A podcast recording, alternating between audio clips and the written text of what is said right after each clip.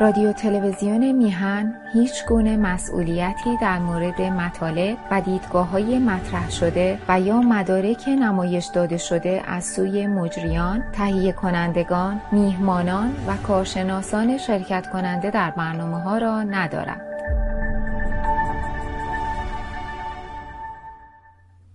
بله.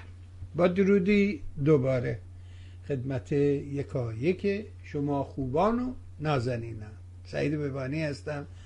در این روز پنجشنبه یازدهم فروردین یازده روز دوباره از این سال جدید گذشت و یازده روز از قرن جدید و ما همچنان در تقلاب و تکاپو. مردم هم که در ایران رفتن سفر رو و بعد از سفر حتما این داستان کرونا دوباره بیداد خواهد کرد تو مملکت. به خاطر اینکه هیچ چیز سر جای خودش نیست. و همه چیز بر مبنای غلط چیده شده. اما امروز خوشحالیم که در این آغاز سال نو سال جدید نخستین برنامه آقای دانش رو همراه شما نازنینان دنبال می‌کنیم. اجازه بده از طرف خودم شما خوبان و نازنینان عرض ادب و احترام کنم. سلام کنم به آقای دکتر دانش و سپاسگزار از حضورش در برنامه. آقا سلام می‌کنم به شما. و سال نو بر شما و خانواده مبارک. گرچه که یه قدری برات مشکلات بود ولی امیدوارم که این مشکلات هرچی زودتر حل شود و به شما هم آسایش و آرامش فکر داشته باشی به حال سال نو بر تو نازنین. مبارک باشه سلام آقای بهبهانی و سلام به بینندگان ارجمند تلویزیون میهن. منم از جانب خودم به تمام مردم ایران و تمام ایرانیان و کسانی که عید نوروز رو جشن می‌گیرن این سال نو رو تبریک میگم. امیدوارم سال خوبی باشه ولی متاسفانه باید بگیم که شرایط دنیا شرایطی بسیار بحرانی است و چنین خوشبینی رو نمیشه داشت. که سال آینده هم سال بسیار خوبی برای مردم دنیا و شاید مردم ما در ایران باشه. همینطوره با توجه به این جنگی که وجود اومده و داره اصلا شکل رو داره تغییر میده. از اون داستانی که ظاهر داشت یعنی اینکه پوتین ظرف 48 ساعت اینجا رو می‌گیره و رئیس جمهور رو دستگیر می‌کنه و یه رئیس جمهور خودشو می‌ذاره اونجا و همه روی هم ماچ می‌کنن و میرن به خونهشون. اصلا همچی اتفاقی نیفتاد. ولی به جاش مقاومت رو دیدیم و در حقیقت یک ولادیمیر در مقابل یک ولادیمیر دیگه قرار گرفت. اما با همه اوصاف این ماجرا که حدود یه ماه الان درگیرش هستیم یه شکل دیگه پیدا کرد. یادم میاد که کیسینجر جز مخالفین این داستان بود و معتقد بودش که در گذشته طرحش این بودش که اگه بتونی دلار رو در اختیار بگیری نبض اقتصاد مملکت رو در دست گرفتی و به صحبت پترودلار رو مطرح کرد. ولی حالا می‌بینیم که امروز اعلام کرده که نه من فقط نفت و گاز رو با روبل میفروشم. نمی‌دونم از کجای قصه باید شروع کرد ولی از شما می‌پرسم که این صحنه ها رو چطوری می‌بینی و با توجه به شناختی که شما داری تجربه ای که داری و ها گذشته پررنگی که داری تو این مسائل حضور جدی داشتی خبرنگار بودی که توی همه این صحنه ها و این کتاب میراث جنگ سر رد پای من یه دلیل خوب از دوستانم خواهش می‌کنم که حتما این کتاب آقای دانش رو بگیرید بخوانید به دوستانتون هدیه کنید. آقای دانش این جنگ رو چجوری مینی آقای دکتر چه اتفاقی افتاد؟ بفرم ببینید آقای بهوانی موقعی که ما درباره جنگ صحبت می‌کنیم یا شخص من به عنوان مخبر جنگی در جهان از سال 1974 اولین سفرم به عنوان مخبر جنگی به ویتنام و بعدا در تمام جنگ های دنیا به عنوان مخبر جنگی شرکت کردم. می‌تونم یک مطلب رو قبلا بهش اشاره بکنم. یکی اینکه جنگ رو شما می‌تونید به سادگی شروع بکنید. آغاز جنگ ساده است و می‌تونیم اشاره بکنیم به جنگ های دنیا جنگ ویتنام و بعدا جنگ افغانستان در سال 2001 جنگ عراق در سال 2005 یا جنگ لیبی و امروز اشاره بکنیم به جنگ پوتین در اوکراین. یعنی در واقع راحت میشه جنگ رو شروع کرد ولی پایان جنگ به سادگی نخواهد بود. من اشاره به چند مطلب بکنم که در واقع این تجربه شخصی خودم و مشاهدات من در جنگ ها بوده. و واقعا موقعی که به این فکر می‌کنم در جنگ چه اتفاقاتی می‌تونه بیافته و چگونه کشورهایی که وارد جنگ میشن در طول جنگ با بحرانهای شدیدی روبرو میشن و برای پیروزی نظامی در واقع دست به جنایت های عظیم ضد انسانی جنایت های جنگی می‌زنن. خب ما اینا در تمام جنگ های دنیا می‌بینیم. این فقط مختص امروز جنگ پوتین و جنایت جنگی در اوکراین نیست. اینا ما در تمام جنگ های دنیا می‌بینیم. و من قبل از اینکه شروع به این مطلب بکنم که در واقع اوضاع به چه ترتیبه اول به این مطلب اشاره بکنم که من به عنوان کسی که بیش از ده سال در واقع در علوم سیاسی در آلمان تحصیل کرده و در روابط بینالمللی تخصص داشته در آلمان و بعدا بعد از اینکه یک طرز تفکر سیستماتیک علمی به مسائل جهانی پیدا کرده به عنوان روزنامه نگار و مخبر جنگی شروع به فعالیت کرده باید به این مطلب اشاره بکنم. خیلی من اشاره می‌کنن که دانش میگه من من من. نه من من من من نمی کنم واقعیت اینه که من از سال 1974 تا سال 1975 در آلمان به تحصیلات خودم در علوم سیاسی و به عنوان متخصص روابط بینالمللی فعالیت داشتم. و بعد از اون وارد در واقع مرحله روزنامه نگاری و به عنوان مخبر جنگی شروع به کار کردم. بعد از اینکه ابزاری در دستم بود تا بتونم مسائل جهانی رو به طور سیستماتیک تحلیل بکنم و آن چیزی که مشاهده و نظاره می‌کنم اونو به طور بسیار بسیار دقیق مطرح بکنم.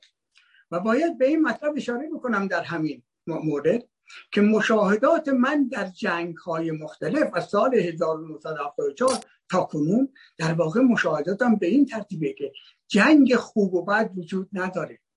جنگ یا دخالت انسان دوستانه با جنگی که امروز آقای پوتین در اوکراین شروع کرده و چهار میلیون مردم اوکراین آواره شدن هزارها نفر کشته شدن زیر ساختارهای این کشور ساختهای این کشور در حال تخریب هستن هیچ فرقی با هم نداره. جنگ جنگه. من به عنوان مخبر جنگی به طور مثال در کشور اتیوپی فراموش نکنیم. در سالهای 1980 امروز دوباره اتیوپی و سودان و سومالی با خشکسالی و جنگ رو هستند. در سالهای 1986 چندین سفر به اتیوپی داشتم. در جنگ های اتیوپی مشاهده می کردم که میلیون ها انسان در اثر جنگ و خشکسالی حتی لغمنانی نداشتن باورتون نمیشه از دهکته های خودشون که من شاهد بودم عده زیادی زن و مرد پیر و جوان و کودک به حرکت در می آمدن با پای پیاده به سوی مراکز کمک رسانی خارجی حرکت می‌کردند. دهها و شاید صدها کیلومتر پیاده راه می‌رفتن شبها در واقع تومه حیوانات وحشی در دشت های اتیوپی می شدن روزها من مشاهدگر این بودم که موج انسان ها که به طرف مراکز کمک رسانی حمله می‌کردن به قدری زیاد بود که در زیر پای مردان و زنان و پیرمردان و پیرزنان عده زیادی کودکان در واقع تلف می شدن له می شدن من در یک روز در یکی از این مراکز کمک رسانی اجساد ده ها کودکی رو دیدم که له شده بود. این در واقع نتیجه جنگی است که من در اتیوپی دیدم. و باید فراموش نکنیم من در جنگ موگادیشو در جنگ سومالی در سالهایی که آمریکا در اونجا نیروهای نظامی پیاده کرد شاهد جنگ بودم.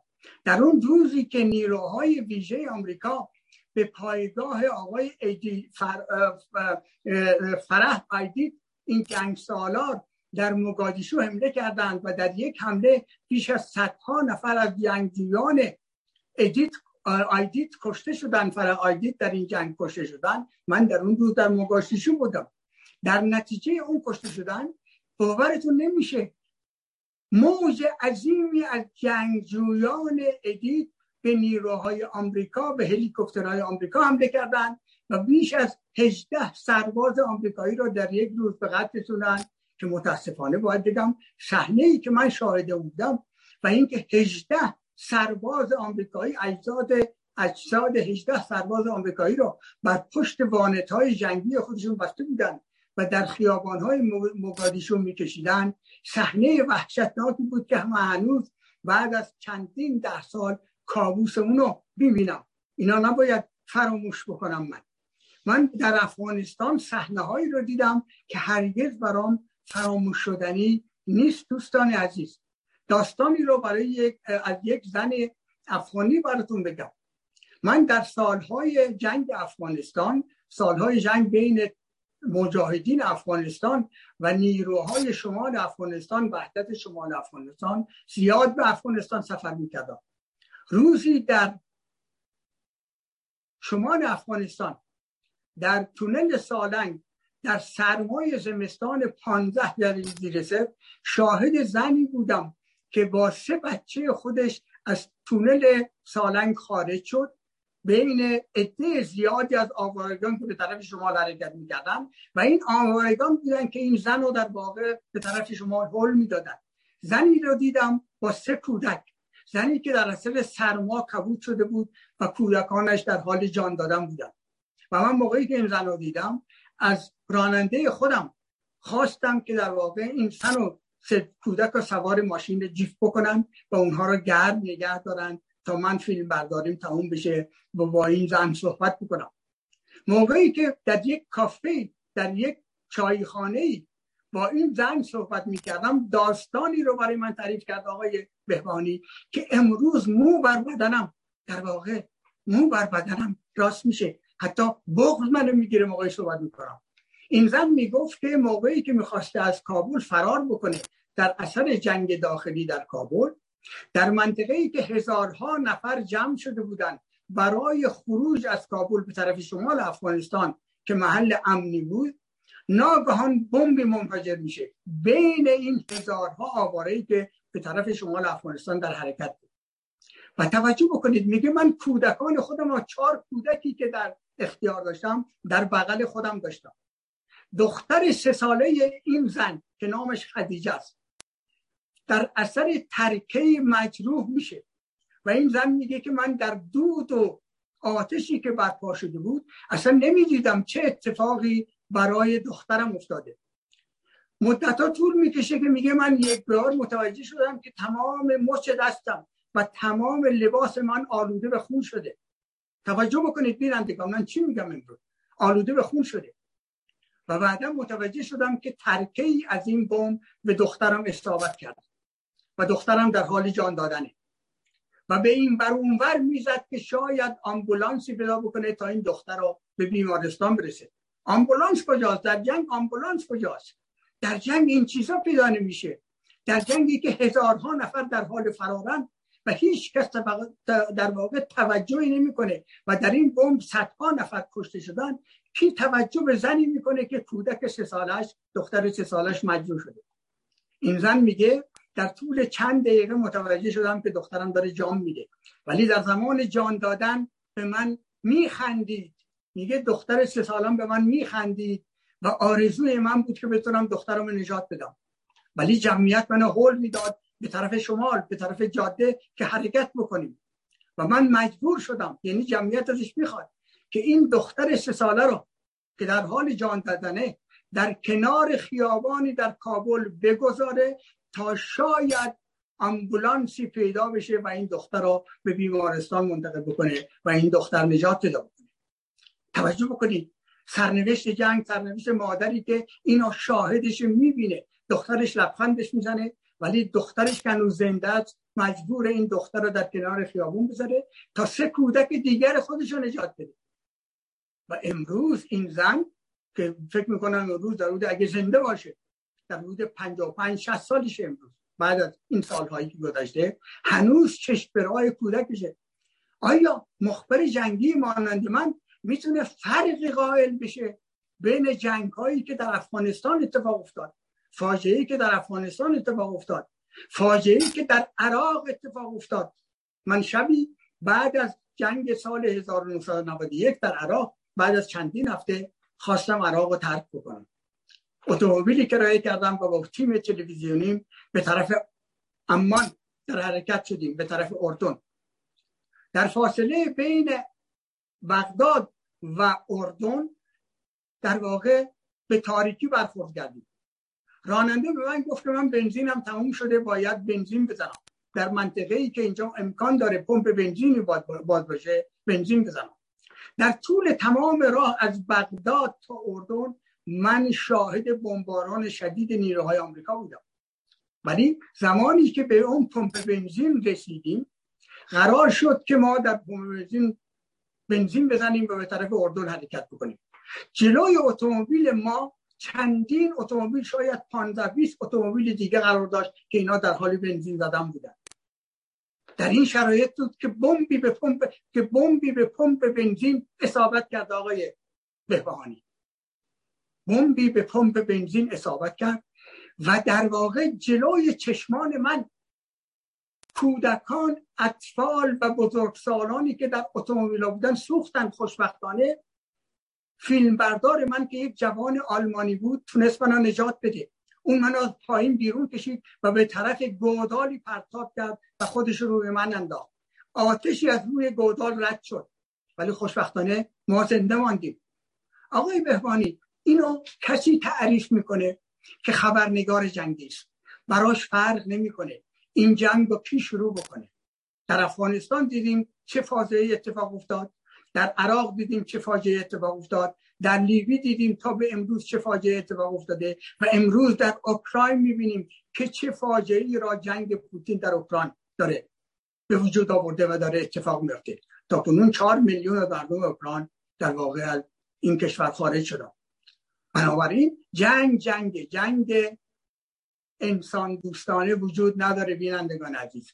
من در اکثر جنگ های جهان از سال 1924 تا کنون شرکت کردم. خواستم اینو یک بار دیگه مطرح بکنم که من به عنوان روزنامه نگار مخبر جنگی نمی‌توانم بپذیرم که جنگ جنگ خوب نیست.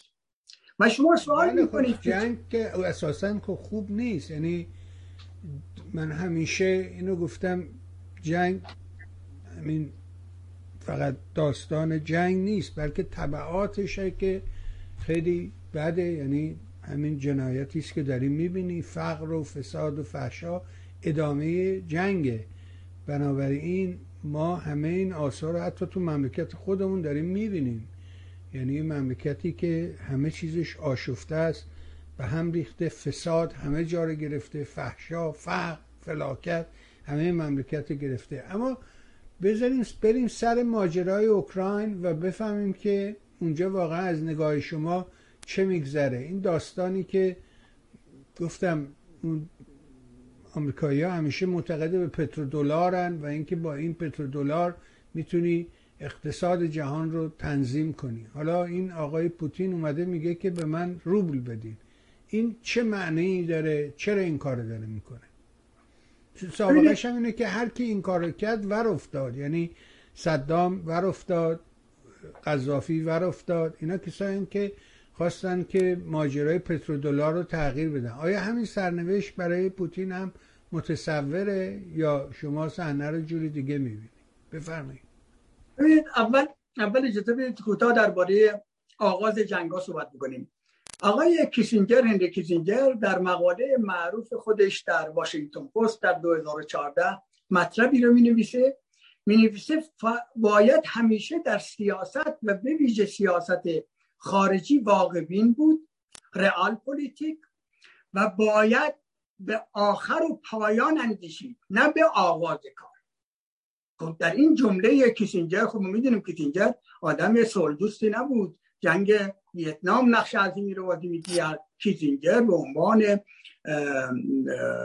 وزیر امور خارجه بعدها آقای نیکسون در واقع در خود وحدت یا در ناتو نقش اساسی رو بازی می‌کرد. ولی کیسینجر بعدا به این مطلب اشاره می‌کنه که شروع جنگ بسیار آسون پایانش بسیار مشکلی اگه فراموش نکرده باشیم در جنگ افغانستان و عراق هم همین اتفاق افتاد. موقعی که آقای جورج دبلیو بوش به افغانستان حمله کرد هفت اکتبر 2001 به افغانستان حمله کرد. آقای جورج دبلیو بوش در اواسط نوامبر 2001 اعلام کرد که جنگ خاتمه یافته و طالبان از بین رفتن. این خاطره ایست که در واقع در خاطره تاریخی مردم باید نقش بسته باشه این گفته ها. ولی خب ما می‌بینیم که بعد از اون آقای تونی بلر نخست وزیر انگلستان در سال 2007 و 2008 و 2009 مطرح می‌کنه. ما در افغانستان بر طالبان پیروز شدیم. طالبان نابود شدن. هزارها نفر از طالبان کشته شدند و ما در جنگ پیروز شدیم. اینا در سال در سالهای اواسط سالهای 2000 آقای تونی بلر مطرح می‌کنه. ولی خب می‌بینیم بعد از این گفته ها دوازده سال بعد جنگ ادامه پیدا می‌کنه و سرنوشت افغانستان امروز شده.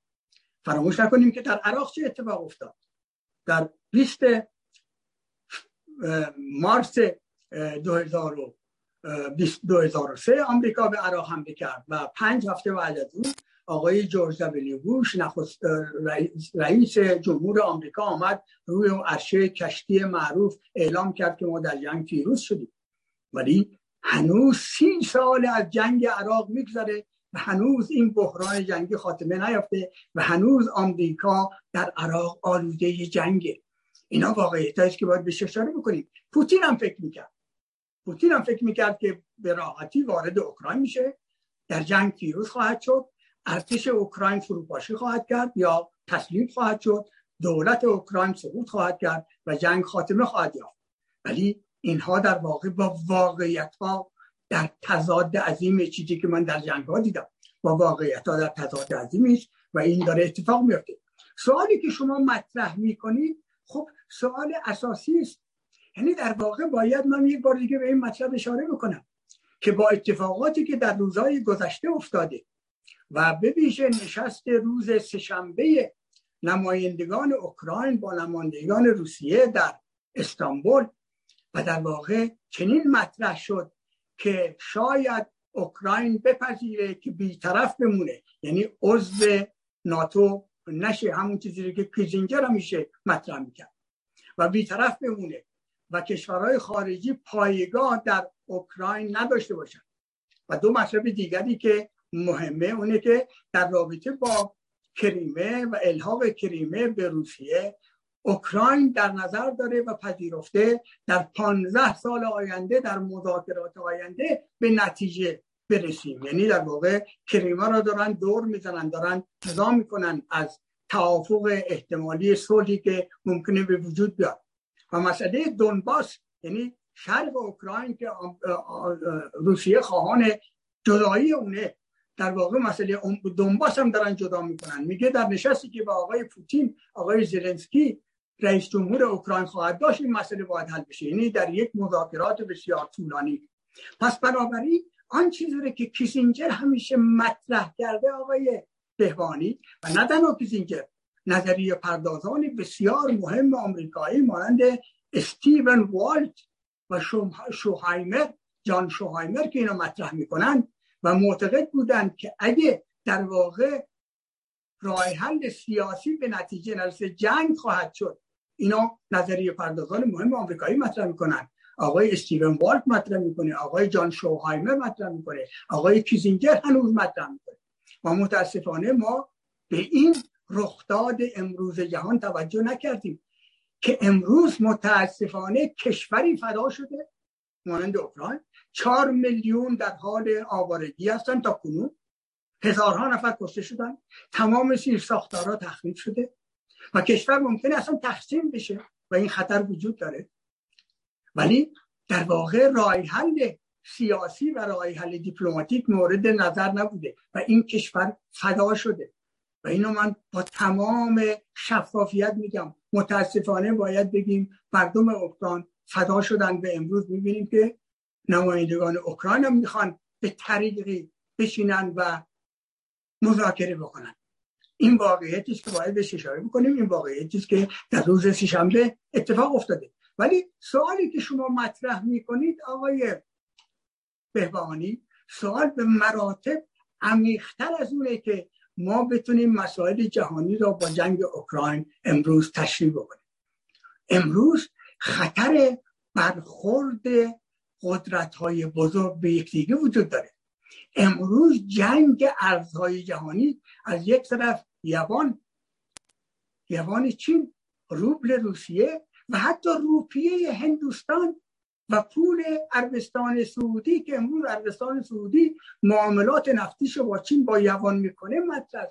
امروز جنگی در پشت پرده داره اتفاق میفته که به مراتب خطرناکتر از جنگی است که امروز ما در شرق اروپا داریم می‌بینیم. خب آقای پوتین چند روز پیش مطرح می‌کنه که اروپا و اتحادیه اروپا باید پول انرژی را با روبل بپردازه. چرا پوتین اینو مطرح می‌کنه؟ کاملا مشخصه. با تحریم های بسیار بسیار حساسی که آمریکا و اروپا پوتین کرده اقتصاد پوتین و در واقع روب در حال فروپاشیش قرار گرفته.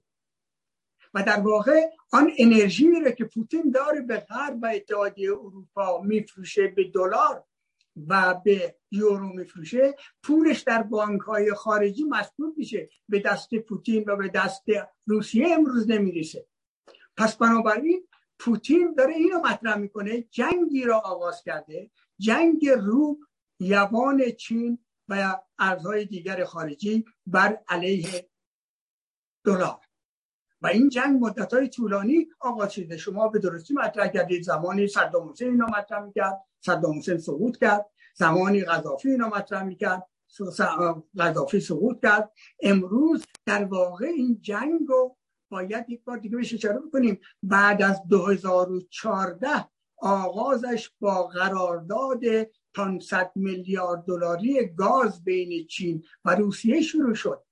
قراردادی به مدت 20 سال که روسیه به مدت 20 سال در واقع 500 میلیارد دلار گاز به چین میده و پولش پول در واقع معامله توسط یوان چین و روب انجام می‌گیره. این در سال 2014 این جنگ شروع شده و امروز پوتین عملا و آشکار اعلام جنین جنگی رو می‌کنه. بر علیه کی؟ بر علیه دلار یعنی این ارز مسلط جهانی.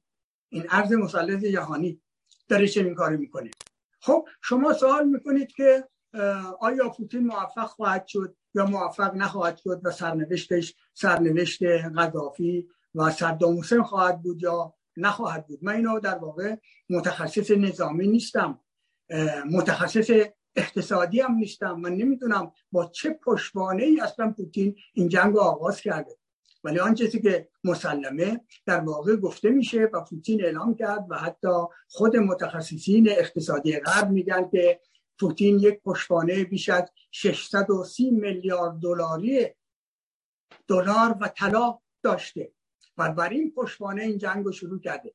پشتوانه دیگر پوتین این بوده باید به این مطلب با شفافیت اشاره بکنیم و کمتر کسی در بحران عظیمی که امروز در شرق اروپا اتفاق میفته به این مطلب اشاره می‌کنه. فراموش نکنیم که در روز چهار فوریه سفر پوتین به پکن اتفاق میفته یعنی آقای پوتین روز چهار فوریه پکن میره و به ملاقات جینپینگ رئیس جمهور پکن میره رئیس جمهور چین میره. و شکی برای من به عنوان کسی که روزنامه‌نگار جنگی بوده و تجربیات زیادی در جنگ به دست آورده شکی برای من وجود نداره که در آن روز پوتین به اطلاع شیمپین آغاز جنگ روسیه رو اطلاع داده بوده. چگونه می‌توانه پوتین در این سفرش که در بیانیه مشترک چین و روسیه چین با تمام قوا از روسیه حمایت می‌کنه به آقای جینپینگ چنین اطلاعی را نداده باشه. برای من قابل تصور نیست. و خب ما می‌دونیم که دیروز هم آقای لاوروف وزیر امور خارجه روسیه در پکن بوده. و با بانگی وزیر امور خارجه پکن مذاکره کرده. و بعد از مدت طولانی که غرب اتحادیه اروپا و آمریکا در واقع در چندین مرحله و در چندین موج از پکن خواستن از چین خواستن که سیاستش رو در قبال جنگ پوتین در اوکراین روشن بکنه؟ می‌بینیم که دیروز با تمام شفافیت آقای وانگی وزیر امور خارجه چین از پوتین حمایت می‌کنه از لاروف حمایت می‌کنه و خودش رو در کنار روسیه قرار میده. یعنی در واقع متاسفانه باید بگیم جنگ قدرت.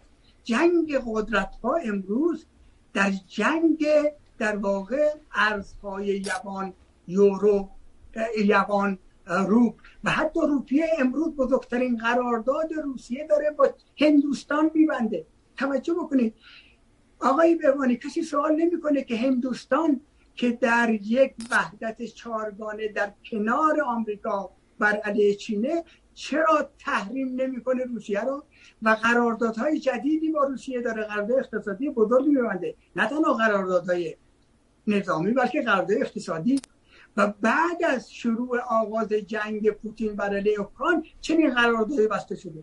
خب چیز کاملا ساده است امروز خب آقای دانش به نظر من اینجوری اگه بخوایم نگاه کنیم خب می‌تونیم مثلا بگیم که در مورد بن علی در تونس هم همینجوری بود. همه دنیا پشتش بود. در مورد شاه ایران هم میشه همینا رو بگیم که هیچ مشکلی وجود نداشت. ولی ناگهان یهو ورق عوض میشه. اون خب، نقطه است که من بهش اشاره می‌کنم. کاملا درسته. ممکنم ورق عوض شه. ولی ما نمی‌تونیم پیش بینی بکنیم. آن چیزی که امروز واقعیت داره و اینی که صحبت از رئال پلیتیک میشه اینه که واقعیت امروز اینه. چه من دوست داشته باشم چه دوست نداشته باشم. من جنگ پوتین در اوکراین رو محکوم می‌کنم. جنگی که باعث تخریب ملتی باعث کشتن کشته شدن ملتی و سوختن کشوری میشه. در این مورد شک وجود نداره. ولی باید به واقعیت های دیگر هم اشاره بکنیم. آره، چرا امروز چرا امروز نخست وزیر هندوستان مودی با پوتین قرارداد میبنده؟ می‌دونین چرا؟ خیلی ساده. نفت روسیه را سی دلار ارزونتر از نفت کشور دیگه خریداری می‌کنه. سی دلار ارزونتر خریداری می‌کنه. خب این واقعیتی است که باید بهش اشاره بشه. اگر ما به این واقعیت ها اشاره نکنیم مسائل جهانی و واقعیت جهان رو می‌تونیم بهش ببریم. این مهمه که ما در واقع ببینیم در جهان چه میگذره. آن چیزی که در مغز ما میگذره و آرزوهای ما و در واقع دیدگاه های ما اعتبار آنچنانی ندارند. باید ببینیم واقعیت ها در جهان چیست و داره در جهان چه میگذره بله، کاملا من شما موافقم. یعنی اینکه جنگ واقعا چی چرا چگونه چجوری شروع میشه که تمومش می‌کنه همه اینا درست. اما مثلا فرض کنید که راجع به همین گفتگو که در ترکیه انجام شد. و اردوغان پوز می‌داد که من انجور کردم اونجور کردم. خیلی پیشرفت کردیم فلان شدیم ولی ناگهان روسا اعلام کرد نه آقا اصلا پیشرفتی در کار نبود. این یعنی چی؟ این این چی به ما میگه؟ این چه سیگنالا با تجربه تجربه شما چه درسی به ما میده؟ بفرمایید. ببینید آنچه که آنچه که برای روز در استانبول مطرح شده خب بین نمایندگان آقای زلنسکی رئیس جمهور اوکراین و نمایندگان پوتین در استانبولی مطرح شده. و چهار مطلب مهم در واقع.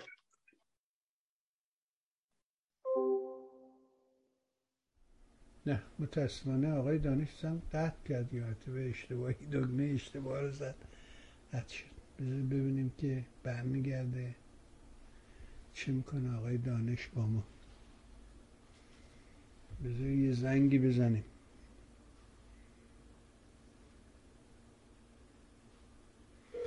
آه حتما کسی بهش زنگ زد.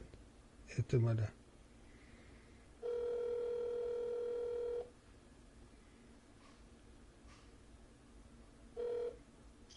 قطع شدین آقای دانش اصلا کلا قطع شد بله بله دوباره.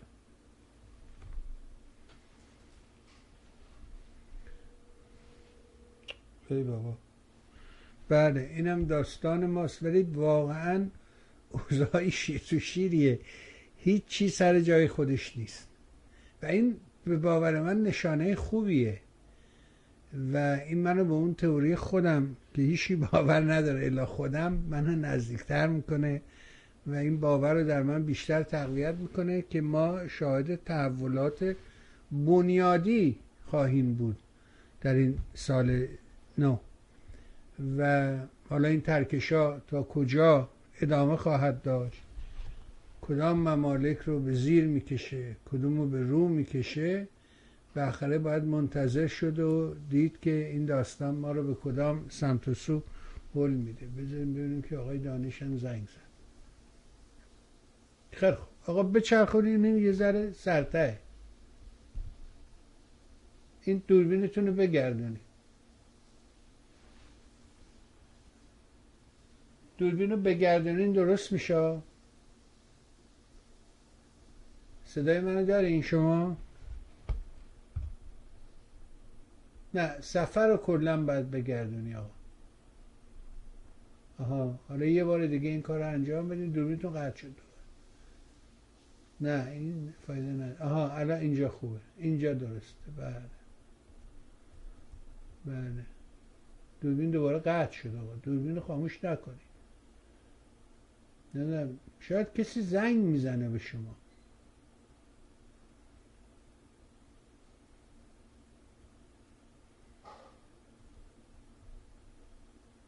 الان خوبه.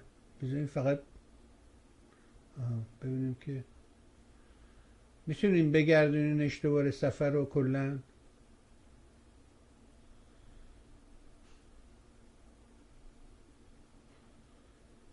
کاشی نمی‌گفتیم به آقای دانش اینترنت و میکروفونش قطعه. صداتون قطعه. الان صداتون وصل دوربینتون قطعه. صداتون هست ولی تلفن دوربینتون قطعه. الو؟ بله صداتون هست دوربینتون قطعه. دوربینم قطعه ولی بله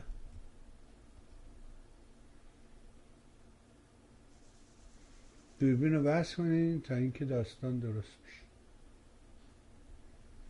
منم اینجا یه کارهای انجام بدم ببینم می‌تونم کمک کنم به شما.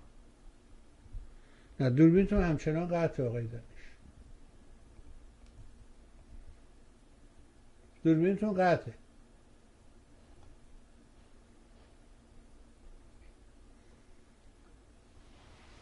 اگه مشکله من تصویر رو می‌ذارم شما همینجوری صحبت کنید خوبه. صدامو داره؟ بله اگه همینجوری اگه مشکل من عکس رو می‌ذارم شما همین صحبت کنید کافیه. اوکی شما الان صدای من هست؟ بله صدا تو هست. بذار من این تصویر شما رو پیدا کنم. اجازه بدید. اینجا من صدای شما ضعیفه برای من. نمی‌دونم چرا. الو؟ جانم صدامو داری؟ صدای شما خیلی ضعیفه. خب این مربوط به شماست. اینجا من دارم می‌بینم کاملا صدا بازه. آقای بهبانی شما شماره تلفن منو بگیرید. اون مکافات آقا.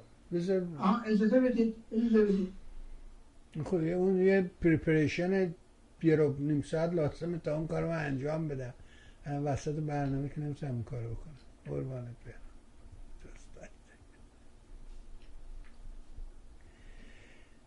و این است رسانه های رنگی. بله. خب بذارید من صدا رو برگردونم. شما ادامه بدین آقای دانش. صدا میشنوی؟ صدا خیلی ضعیفه. نداره. صدای شما قویه کافیه. بله. اجازه بدید که من تصویر شما رو بذارم. ادامه بدید شما بفهمید پاسخ سوال من رو بفهمید چه بود. من الان به من بگید یه بار بفهمید بفهمید صحبت کنید آقای دانش صحبت کن. برادر اشکالی نداره. من تصویر شما رو گذاشتم. شما تصویر رو داری می‌بینی که؟ اونو می‌بینی. حالا تصویر خودت نیست ولی تصویر منو که می‌بینی. این تصویری که شما دارین می‌بینین این تصویری است که داره پخش میشه. بفرمایید. من تصویر شما رو هم نمی‌بینم. من صدای شما بسیار ضعیفه من آقای دانش بس قطعش کن برو بیرون دوباره بیا تو برادر. اوکی دو... دوباره بیا تو. چه گرفتاری داریم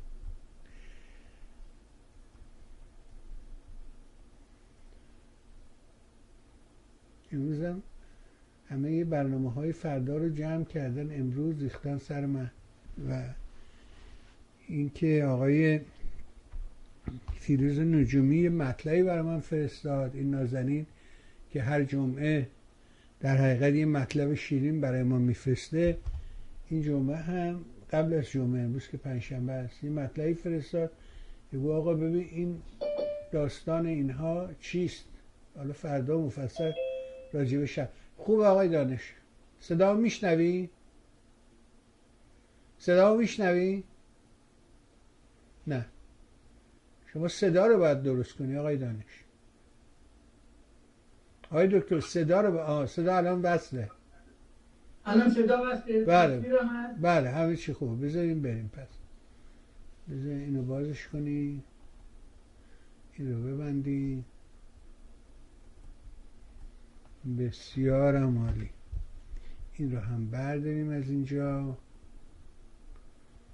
و بعد بریم خدمت آقای دانش. خیلی خوب. همه چیز به خیر و خوشی گذران شد. بفرمایید ببینیم که این داستان رو ادامه بدیم یا اینکه من این صحبت هم این بودش که پرسش این بودش که با توجه به این سیگنال های ضد و نقیز که از هر طرف به گوش می‌رسه در برجام همینو داریم. اینجا هر جا که پای روسیه هست از مثل که این سنت کهنه است در اون مملکت از دوره استالین همین بوده. فرقی هم نمی‌کنه. حالا چه کسی حکومت می‌کنه؟ آیا حکومت کمونیستی همچنان برقرار؟ حکومت کشور شوراها همچنان هست یا نیست؟ ولی این داستان خبرهای ضد نقیز همواره وجود داشته و دارد و هنوزم دارد. اینکه اردوغان پوز داد عکس گرفت که من موفق شدم اینا رو نزدیک کردم همه چی تموم شد. دیگه میریم برای عروسی پاتختی. ولی روسا یه مرتبه اعلام کردن که اصلا چنین چیزی نیست هیچ اتفاقی نیفتاده. این ته این اخبار ضد و نقیز رو چجوری شما می‌بینید؟ بفرم ببینید کسی که در طول تاریخ در 50 سال گذشته مخبر جنگی بوده و در جنگ های مختلف شرکت داشته همیشه با این اخبار روبرو بوده. اخباری که گاهی وقت از صلح صحبت می‌کرد ولی بعد اون متوجه شدیم که صلحی وجود نداره به جنگ ادامه داره. اینو من در تمام جنگ های دنیا از سال 1974 تا کنون مشاهده کردم. توجه بکنید که در خود افغانستان و عراق هم صدها بار از صلح صحبت شد و قرار بر این بود که جنگ زود خاتمه یابد. ولی در افغانستان جنگ 20 سال طول کشید و امروز در عراق جنگ هنوز از سال 1991 تا کنون ادامه داره. سی سال ادامه داره. و در مورد اوکراین هم همینه. گرچه کشورهای بزرگ خواهان اینن که این جنگ هر چه زودتر خاتمه یابه. یعنی در واقع غرب خواهان اینکه این جنگ خاتمه پیدا بکنه. طبیعی است برای که این جنگ باعث مشکلات عظیمی در غرب و اتحادیه اروپا هم خواهد بود. نه تنها بزرگترین ضربه رو به مردم روسیه و مردم اوکراین می‌زنه و زده بلکه مشکلات عظیمی را هم در غرب و اتحادیه اروپا به وجود میاره و خب کشورها خواهان اینن که هر چی زودتر این جنگ پایان یابه خاتمه یابه. ولی به سادگی نیست. موقعی که شما 150 هزار نیروی خودتون رو وارد کشوری می‌کنید و تا پای تخت اون کشور کیف پیش میرید و شهر رو محاصره می‌کنید و در واقع در شرق این کشور شهرهای بزرگی را در محاصره دارید و در صددید راه دریایی اوکراین رو به دریای سیاه به کلی ببندید و حتی کشتی های آمریکا دیروز طبق گفته پنتاگون از دریای سیاه دارن خارج میشن. در واقع این جنگ جنگی نیست که امروز و فردا خاتمه پیدا بکنه. مگر اینکه معجزه ای بشه و واقعا روسیه و کشورهای غرب به نتیجه برسن که این جنگ باید همین امروز خاتمه بیابد و راه حل دیپلماتیک براش پیدا بشه. ولی تجربه من این نیست. تجربه من اینه که این جنگ ادامه پیدا خواهد کرد مگر اینکه واقعا در روزهای آینده کشورهای مختلف به ویژه خب ترکیه امروز پا جلو گذاشته. اسرائیل پاش جلو گذاشته و خواهان اینه که بین روسیه و اوکراین میانجی بشه. و کشورهای دیگه در واقع یک راه حل دیپلماتیک برای این جنگ پیدا بشه اینکه روزی ممکنه پوتین ساقط بشه و پوتین از بین بره و یا روسیه مانند شوروی سابق سقوط بکنه امروز هیچ کسی اینو نمی‌تونه پیش بینی بکنه. و من هم کسی نیستم که بتونم پیش بینی بکنم.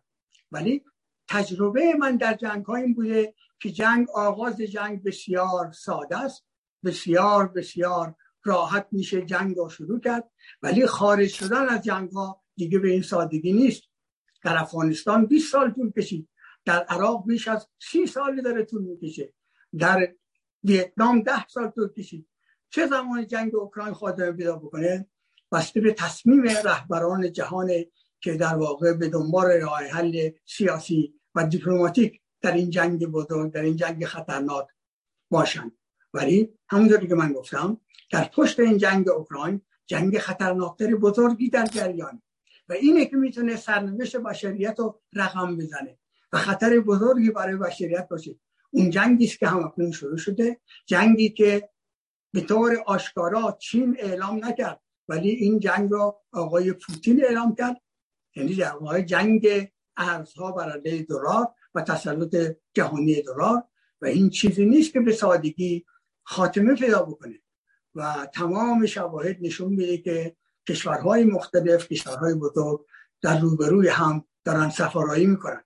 و این به کجا خاتمه پیدا بکنه؟ من هم نمی‌تونم پیش بینی بکنم فقط می‌تونم به این مطلب اشاره بکنم که در واقع جنگ اوکراین اون خطر بزرگی را که جنگ های بعدی یا برخورد بعدی و حوادث بعدی می‌تونه برای بشریت به وجود بیاره به وجود نخواهد آورد.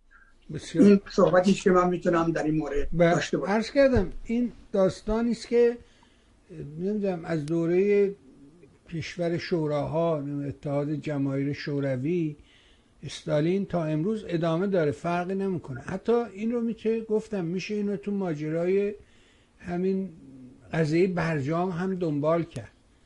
و اینکه گفتن این هفته یه شنبه دیگه تموم امضا می‌کنه یا روسا میگن نه هم چیزی نیست. و همچی اتفاقی نخواهد افتاد. همیشه روسا یه چیزی تو دستشون هست که خبر رو ضدش می‌کنن. با این ترتیب واقعا دشواره همونطور که شما گفتین که بشه پیش بینی کرد. ولی از تجربه میشه آدم بگه که تجربه با آدم در این مواقع چه درسی میده. یعنی کدوم طرف بیشتر میشه قبول کرد. الان داستان این که حالا رادیو فردا هم یه مطلبی بیرون داده تحت عنوان این که در برجام داستان انتقام قاسم سلیمانی مطرح شده و که این سپاه گفته ما انتقام می‌گیریم. کارخونه حسینی این حرفایی که بی خودی زدن رو اینا بهانه کردن. اونجا چه تعریفی شما دارید؟ از اون ور داستان. ببینید آقای بهوانی جان. من به عنوان مخبر جنگی یه آدم واقع بین بودم و همیشه سعی نکردم سعی کردم احساساتم احساساتم رو بتونم مهار بکنم. در تفسیرهام در تجزیه تحلیل هام و در گزارشاتی که می‌دادم. اینو من در جنگ در جنگ افغانستان ثابت کردم سفرهای زیادی که به افغانستان داشتم اینو در سفرام در عراق مطرح کردم و تمام گفته های من توجه بکنید تمام پیش های من که در رابطه با جنگ افغانستان و در رابطه با جنگ عراق و لیبی و کشورهای مانند سودان و سومالی و دیگر کشورها کردم در کتاب خاطراتم رد پای من میراث جنگ سرد ثبت شده. کتاب خاطراتم در واقع شاهد اینه که من همیشه سعی کردم واقع بینی داشته باشم. کسی باشم که بتونم مهار بکنم احساسات خودم بتونم واقعیت های جهان رو ببینم و بر اساس واقعیت ها و تجربیات و مشاهدات خودم در پنجاه سال گذشته در جنگ ها بتونم نظری خودم بدم. کسانی که کتاب خاطرات منو بخونن می‌بینن که در واقع چه صحبت هایی من در این کتاب کردم چه پیش بینی هایی کردم. من کسی بودم که در سال 2001 در کنفرانس بون در جنگ افغانستان موقعی که آمریکا وارد افغانستان شد پیش بینی می کردم که غرب با آمریکا و ناتو با موفقیت روبرو نخواهد شد. اینا در کنفرانس بون مطرح کردم. تمام تلویزیون های جهانی زنده اینا پخش می‌کردن. من اینو در رابطه با افغانستان صدها بار در مطالبی که در روزنامه ها و تلویزیون های مختلف گفتم درباره افغانستان درباره عراق مطرح کردم. من درباره عراق مطرح کردم که جنگی در... که در عراق اتفاق افتاده. این جنگ طولانی خواهد شد و در واقع پیروزی نظامی در جنگ وجود نخواهد داشت. راه حلی که من همیشه پیشنهاد کردم راه حل دیپلماتیک بوده. این تجربه پنجاه سال به عنوان مخبر جنگی بودن منه. خب کسانی که اصلا جهان و متاسفانه نمی‌شناسن تجربه ندارن شاهد وقایع جهانی نبودن اصلا جنگ رو نمی‌شناسن متاسفانه جنگ رو نمی‌شناسن خب میکروفون های زیادی در اختیارشون هرچی دلشون می‌خواد مطرح می‌کنن.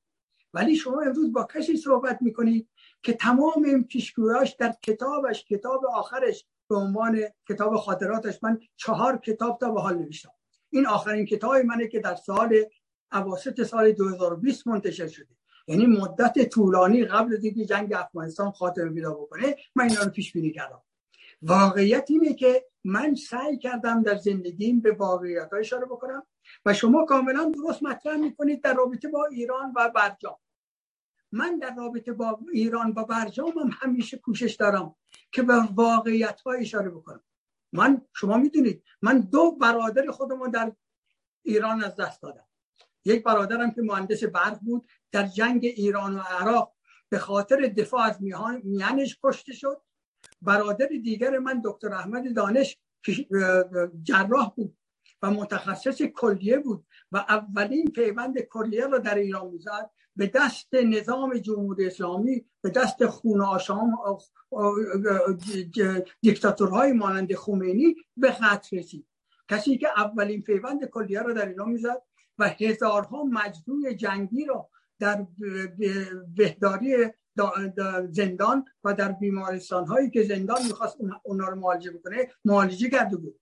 یعنی در واقع من کسی هستم که بزرگترین ضربه را توسط جمهوری اسلامی به من زده شده.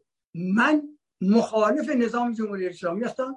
اینا در کتاب خاطرات هم ثابت کردم. دوستانی که این کتاب خاطرات منو بخونن مواضع منو دقیقا درک خواهند کرد. ولی من واقع بینی خودم از دست نمیدم.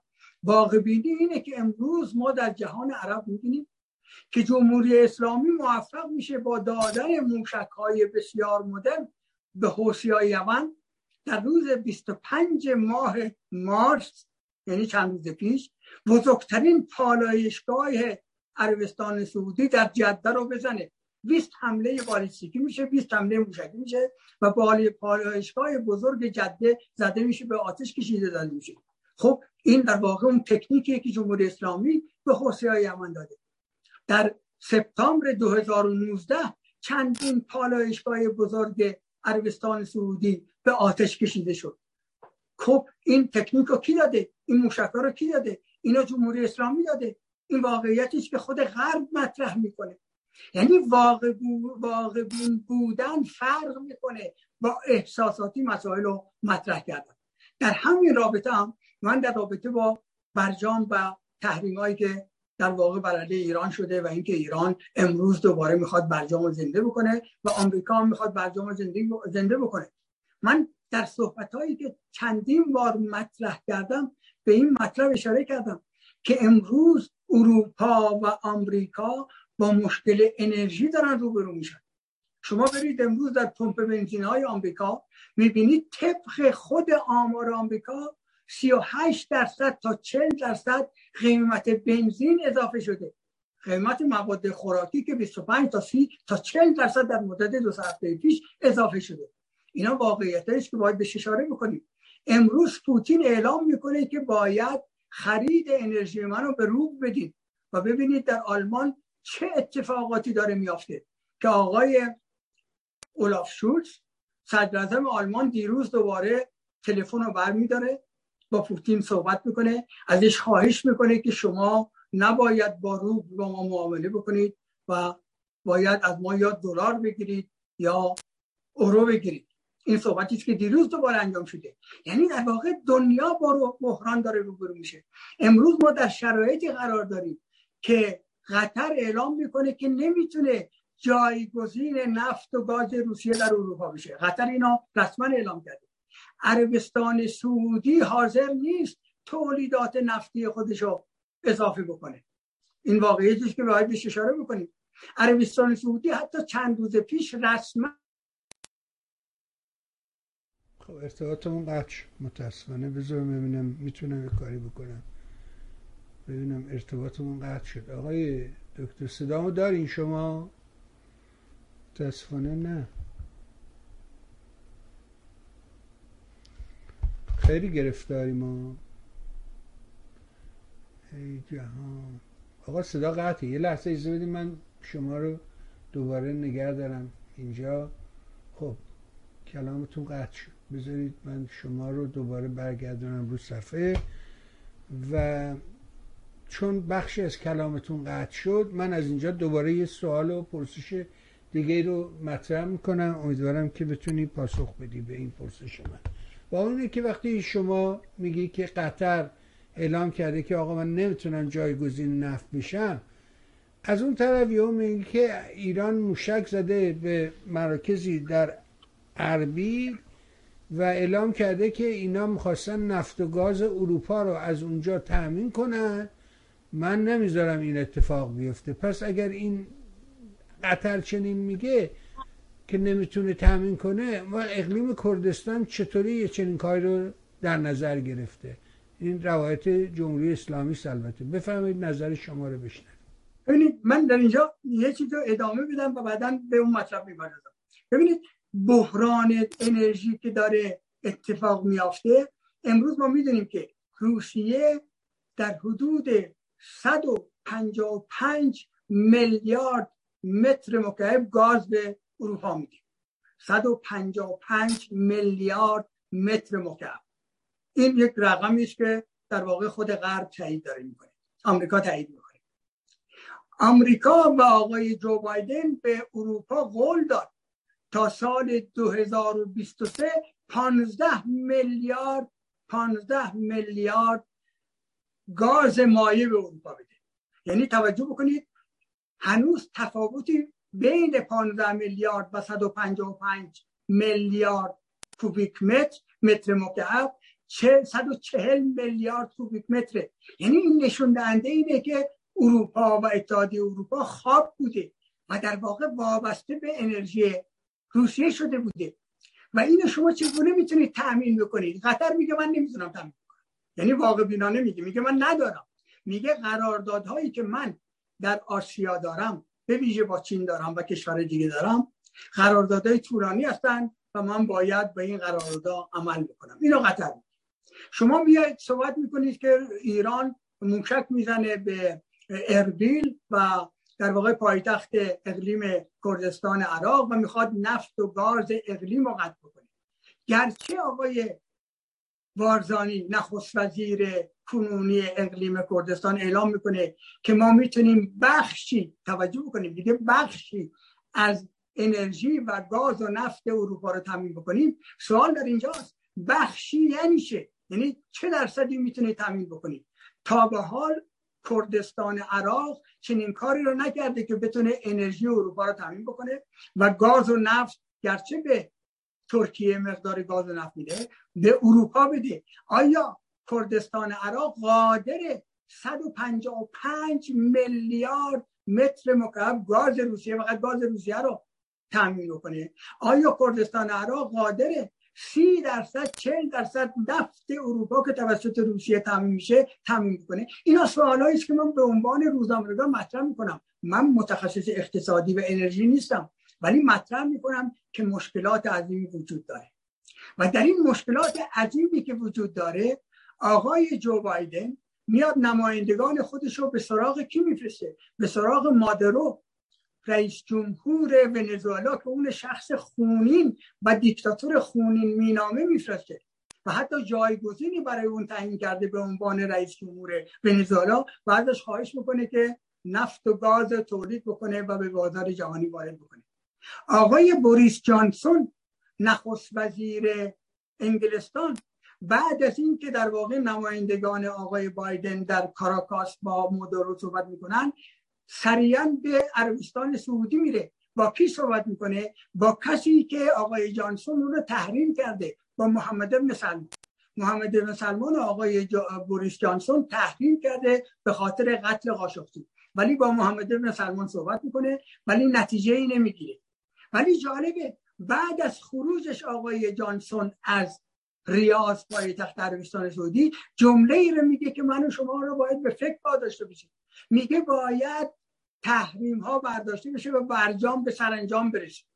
توجه بکنید کسی اینو میگه که در طول زندگی جمهوری اسلامی مخالف نظام جمهوری اسلامی بوده در تحریم ها شرکت داشته و در تحریم های نفتی آمریکا نقش داشته آقای بوریس جانسون. ولی بوریس جانسون به مجردی که از پایتخت عربستان سعودی ریاض رو ترک می‌کنه میگه برجام باید به سرانجام برسه اینها اون واقعیت است که باید بهش اشاره بکنیم. و طبیعتا این که آیا جمهوری اسلامی در واقع به این برجام دست پیدا بکنه و برجام به نتیجه برسه در روزهای گذشته زیاد در این مورد صحبت شده. در روزهای گذشته صحبت از این شد که روسیه باعث تخریم برجام داره میشه که بلافاصله خود آمریکا وزارت امور خارجه آمریکا و وزارت امور خارجه روسیه اعلام کردن که تضمین هایی که روسیه در رابطه با برجام من یه بار دیگه بگم در رابطه با برجام می‌خوان این تضمین ها داده شده. یعنی در واقع روابط روسیه در محدود برجام با ایران با تحریم های آمریکا برای روسیه در واقع تخریب نمیشه. این تضمینی که امروز آمریکا به روسیه داده. یعنی اینها در واقع اسنادی هستن که موجود هستن باید دربارهش صحبت بکنیم. و امروز آمریکا هم گرچه اینو مطرح نمی‌کنه خواهان اینه که تحریما برداشته بشن و نفت جمهوری اسلامی وارد بازار بشه نفت ایران وارد بازار بشه. خب آمریکا اینو می‌تونه. آمریکا امروز همین امروز اعلام کرد که از مخازن رزروش داره استفاده می‌کنه. روزی یک میلیون بشکه امروز آمریکا. از مخازن استراتژیک رزروی که داره داره استفاده می‌کنه برای که قیمت بنزین در آلمان در آمریکا پایین بیاد. خب آمریکا اینو می‌تونه به خوبی اینو می‌تونه.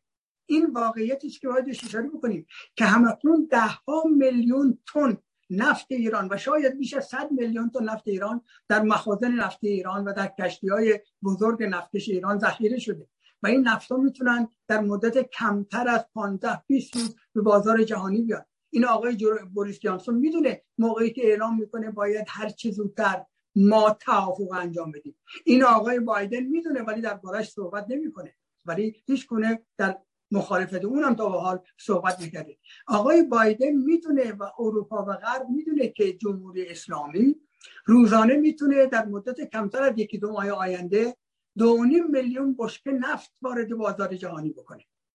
اینا واقعیت هایش که باید بهش اشاره کرد. اینه که من دشمن جمهوری اسلامی هم و مخالف نظام جمهوری اسلامی هم و دو برابر برادر من قربانی نظام جمهوری اسلامی بوده مسئله دیگری تفاوت داره. من می‌تونم اینو تفکیک بکنم. واقعیت ها اینه که امروز غرب حتی میاد وزیر اقتصاد خودش آلمان میفرسته به دوهه به سراغ امیر قطر.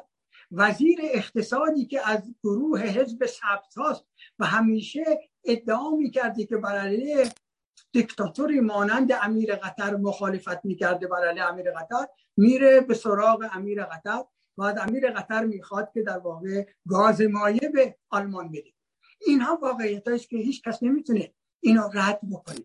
اینه که من چه دوست دارم چه خواهد شد و چه باید بشه مطلب دیگری است. اینه که واقعیت ها چیزهای دیگری است باید دربارهش صحبت می‌کنیم.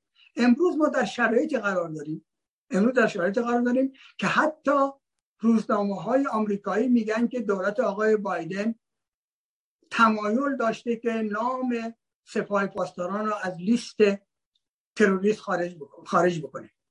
خب سوال اینجا که چرا آقای بایدن اینو می‌خواد انجام بده؟ آقای بایدن میگه که من می‌خوام به توافق اتمی برجام وارد بشم. و می‌خوام تحریم های بانکی رو بردارم. ولی آقای بایدن اینو می‌تونه رئیس جمهور آمریکا. اگه نام سپاه پاسداران به عنوان گروه تروریست در لیست بمونه در واقع بانک های اروپایی و حتی بانک های آمریکایی و شرکت های بزرگ آمریکایی با یک گروه تروریستی که در لیست میمونه معامله نخواهند کرد. یعنی عملا در واقع برجام احیا نخواهد شد.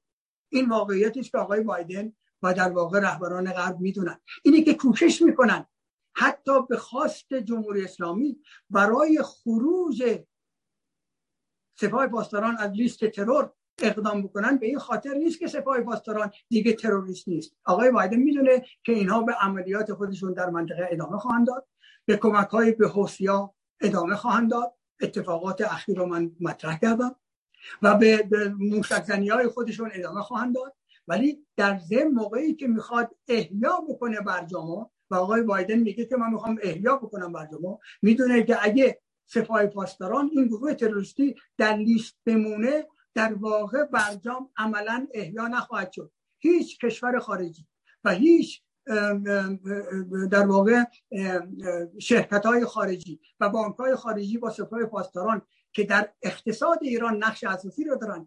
هزارها بنیاد اقتصادی در ایران دارن. معامله نخواهد کرد. یعنی معامله با یکی از این بنیادهای اقتصادی سپاه پاسداران موقعی که سپاه پاسداران در لیست باشه هیچ کسی رو نخواهد پذیرفت. نه شرکت های اروپایی میپذیرند نه شرکت های آمریکایی میپذیرند و نه بانک های اروپایی و آمریکایی رو میپذیرند. این اون بغرنجی که وجود داره این اون واقعیت که وجود داره باید در بارش فکر بشه و صحبت بشه. و اینی که سپاه پاسداران میگه باید این که جمهوری اسلامی ادعا می‌کنه که نام سپاه پاسداران باید از لیست خارج بشه بیشتر به این خاطر. نه به خاطر اینکه سپاه پاسداران به عملیات تروریستی خودش ادامه نخواهد داد و یا آمریکا متقاعد شده که ایران دیگه در منطقه دخالت نخواهد کرد.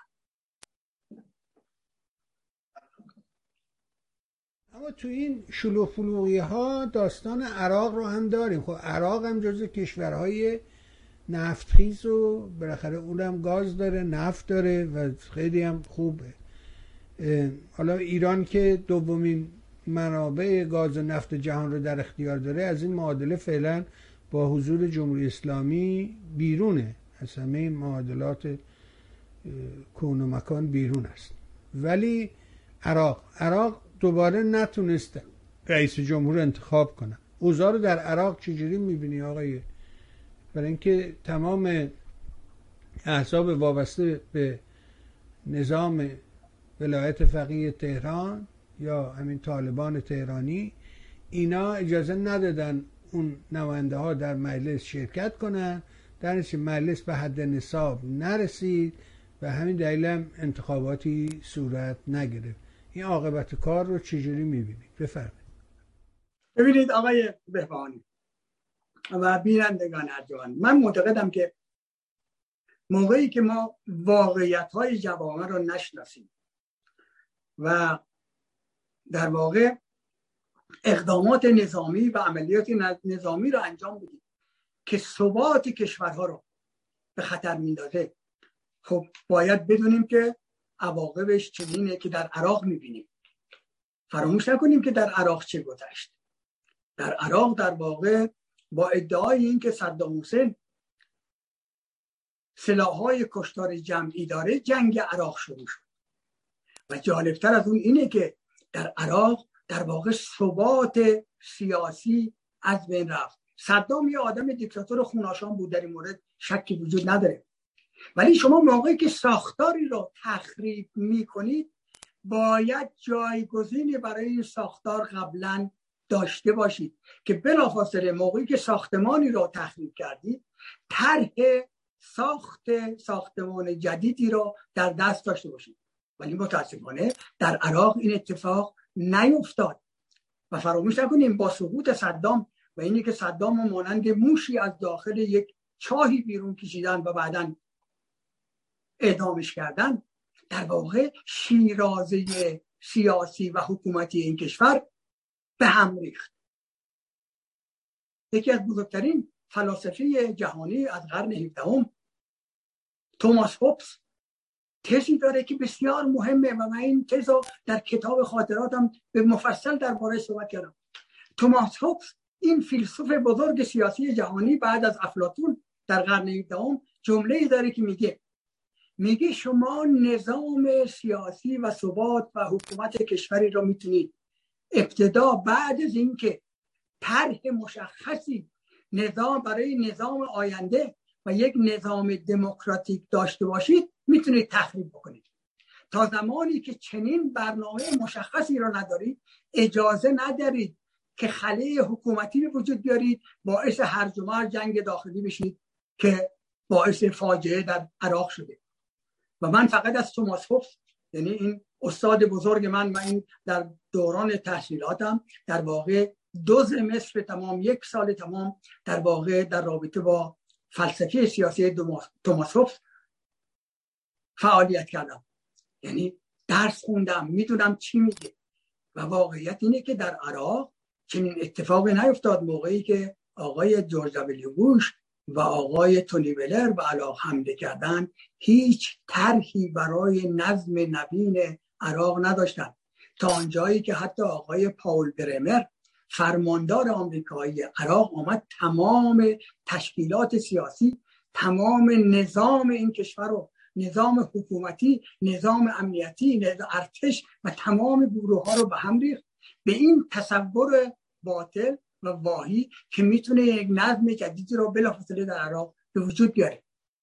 تا جایی که یکی از بزرگترین دیپلمات های معروف انگلستان در سال 2016 جان چیلکات یک بار دیگه تاکید می‌کنم جان چیلکات یکی از بزرگترین و معتبرترین دیپلمات های انگلستان در مجلس انگلستان از جان چیلکات خواستن که درباره جنگ عراق به پارلمان انگلستان گزارش بده گزارشی رو که جان چیلکات در سال 2016 به پارلمان انگلستان میده اینه که آقای تونی بلر نخست وزیر سابق انگلستان جنایت جنگی کرده. چرا؟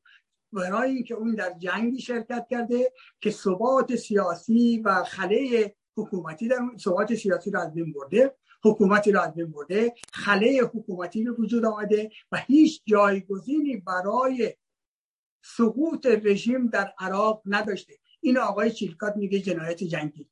و شما از من سوال می‌کنید که خب امروز در عراق چه میگذره؟ خب ما می‌دونیم بعد از جنگ عراق این نیروهای شیعه وابسته به جمهوری اسلامی دوباره قدرت رو گرفتن. نخست وزیرانی که بعد از حمله عراق در عراق در واقع به قدرت رسیدن همه نمایندگان جمهوری اسلامی و طرفداران جمهوری اسلامی بودن. جعفر آقای عبادی قبل از اون آقای نخست معروف عراق که اسمش الان یادم رفت. قبل از اون. اینا همه عمال جمهوری اسلامی بودن که قدرت در عراق به دست گرفتن.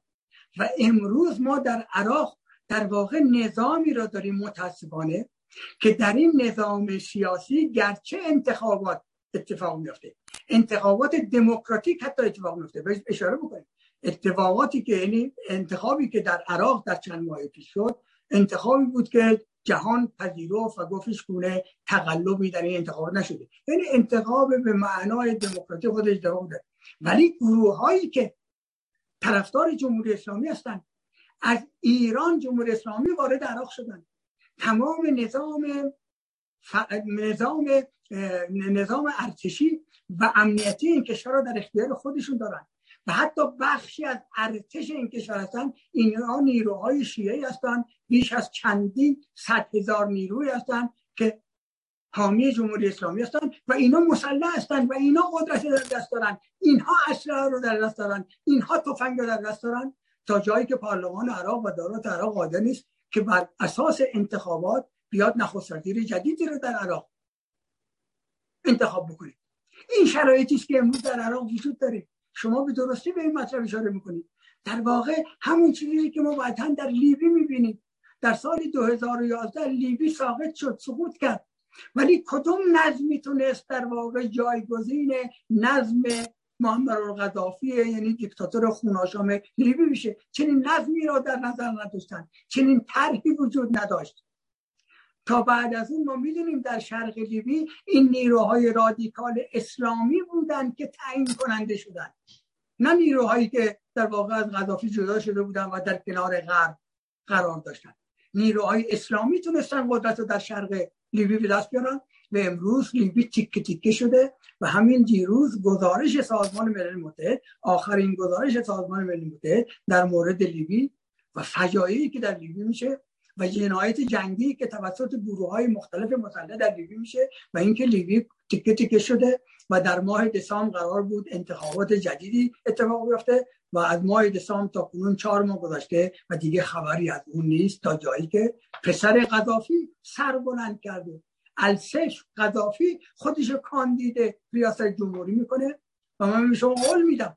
متاسفانه اینو مطرح می‌کنم برای که من لیبی رو به خوبی می‌شناسم. هفت بار من در لیبی بودم. سه بار با قذافی مصاحبه داشتم و متاسفانه باید بگم اگه انتخابات آزادی در لیبی اتفاق بیفته این دوباره پسر همون دیکتاتور قدیم لیبی آقای قذافی السیف خواهد بود که رئیس جمهور آینده لیبی خواهد اگه انتخابات به طور آزاد و غرب در اون شرکت بکنه و نمایندگان غرب کنترل بکنن اتفاق بیفته این انتخاب خواهد شد.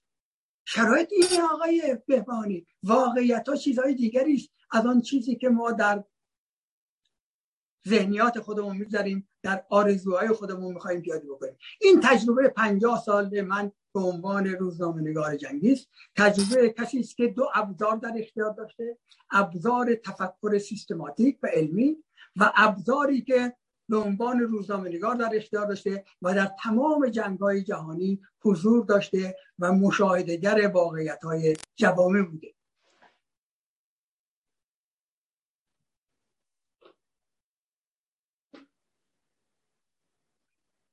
و به شما همون رو پیش بینی می‌کنی که در لیبی اتفاق افتاده و به نتیجه نرسیده عراق رو هم همین وضعیت براش متصوری.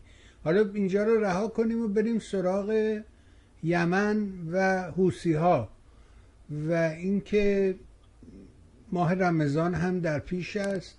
آیا این جنگ ها کاهش پیدا می‌کنه افزایش پیدا می‌کنه؟ چی می‌بینی؟ اون صحنه رو در اون طرف زمین.